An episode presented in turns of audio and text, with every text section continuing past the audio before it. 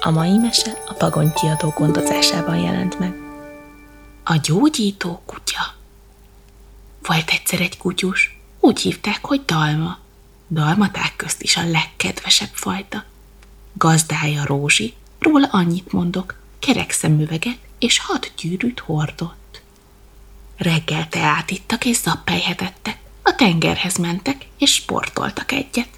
Később buszra szálltak, a 78-asra, ami őket pont a kórháznál lerakta.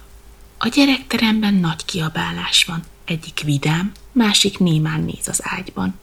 Egyik félénken áll, másik jajveszékel, egyik biceg, másik ül savanyú képpel. Egyik ágyon ugrál, pattog, mint a labda. És mit gondoltok? Ekkor kilohol be. Dalma.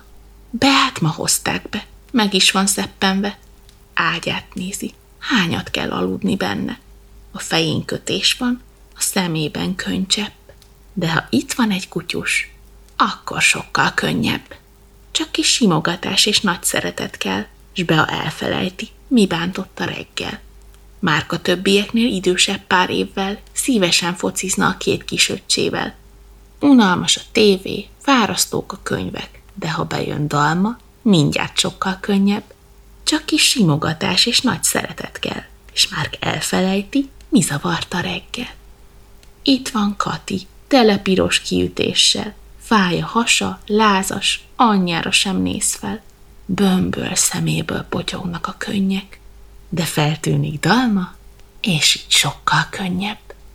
Csak kis simogatás és nagy szeretet kell, s Kati elfelejti, miért szokogott reggel. Dalma kap egy sapkát, s egy mackót barátnak, kis labdát és széket, amin furikázhat. Van egy vakkantása minden búra bajra, s engedi, hogy Beni a hasát vakarja. Marci siket néma, könyvet olvas éppen. Dalma mancsát nyújtja fel köszönésképpen. Marci már nem köhög, cuccait pakolja, a pulcsiát Dalma teszi a szatyorba. Ő is indul haza, a munkának vége. Liftezni jó móka? Már ezért megérte.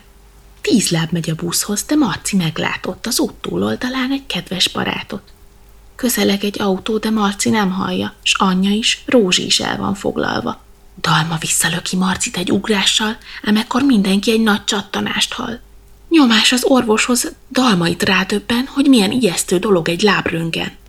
De az orvos így szól, nyugi, nagy baj nincsen, csak hat hétig kéne kibírni a gipszben.